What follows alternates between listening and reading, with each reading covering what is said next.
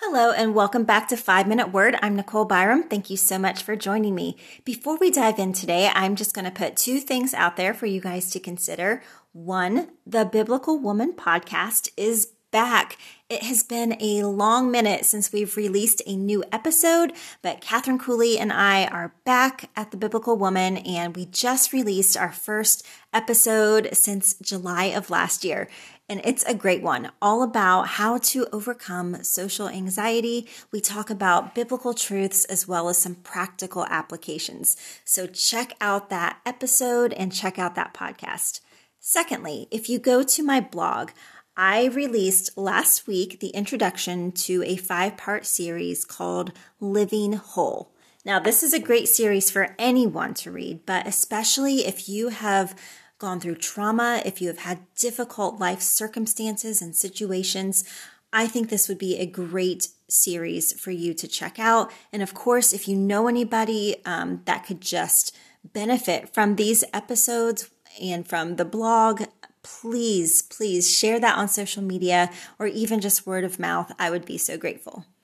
All right, so guys, this is it. I have completed the reading of the Old Testament, and I actually finished that about a month ago, maybe about three weeks ago.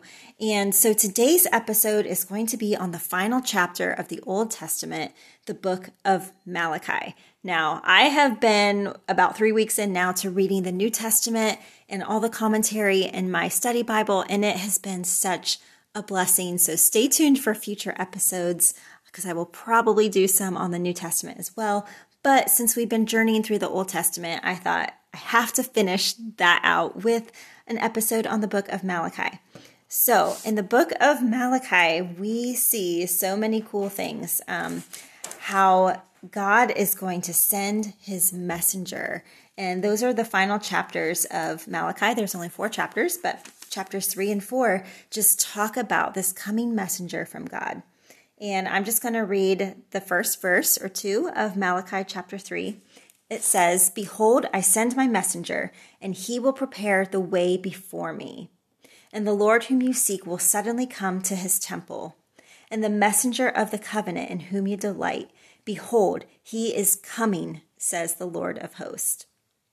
So that's the first verse. And who is that messenger? It is Christ.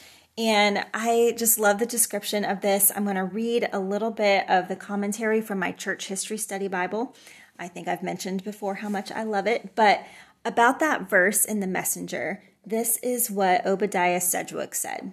He said, This messenger is the one who opens and reports unto us the good will of his Father and the gracious love of the Father, and what has passed and has been agreed on between the Father and him touching our salvation. And I just thought that was a really cool explanation of Christ and Him as the messenger. And then in verses two and three, he talks a little bit more about what this messenger, about what Christ will do. He says, But who can endure the day of his coming, and who can stand when he appears? For he is like a refiner's fire and like fuller's soap. He will sit as a refiner and purifier of silver, and he will purify the sons of Levi and refine them like gold and silver, and they will bring offerings in righteousness to the Lord.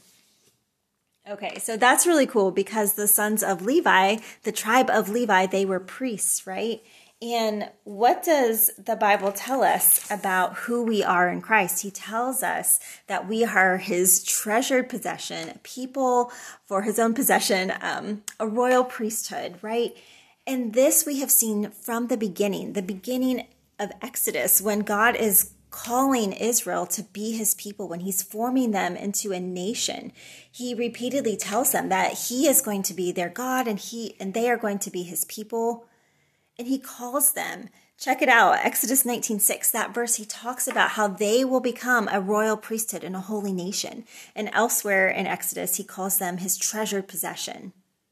But then in 1 peter 2 9 we see that that isn't just israel that the church is the fulfillment of that because we in christ through christ are a treasured people a royal priesthood a people for his own possession and that is so cool. And he says it again in Malachi chapter 3 verse 17. He says, "They shall be mine," says the Lord of hosts, "in the day when I make up my treasured possession, and I will spare them as a man spares his son who serves him.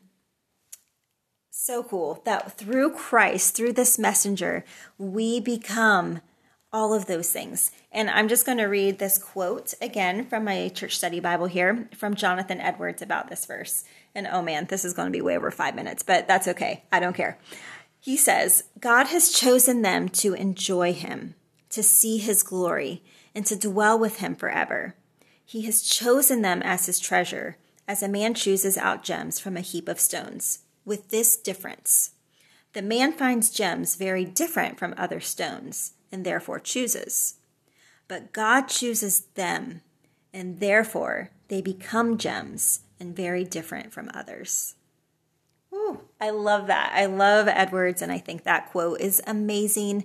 And what an encouragement, what a just hope filled truth that we can set our minds on of our true identity in Christ and who we are in Him and through Him.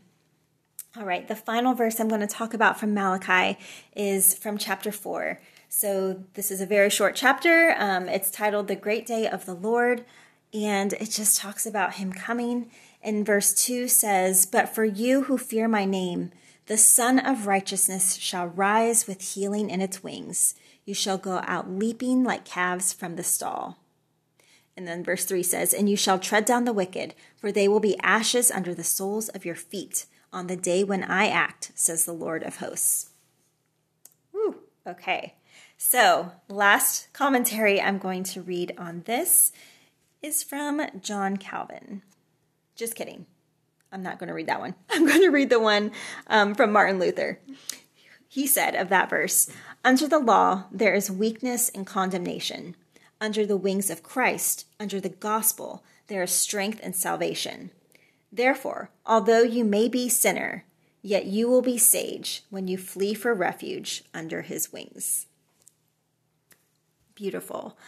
All of this just shows us how amazing Christ is, how he is the one to save us. He is the one the whole Old Testament was pointing to, and I love that the book of Malachi ends with these um, these just prophetic words of the coming Christ, the coming Messiah. Of course, we know him now. We know that he is Jesus, that he came, that he died for us, that he has risen, and through him we are forgiven. We are his children. We are a royal priesthood, a holy nation, and a treasured people.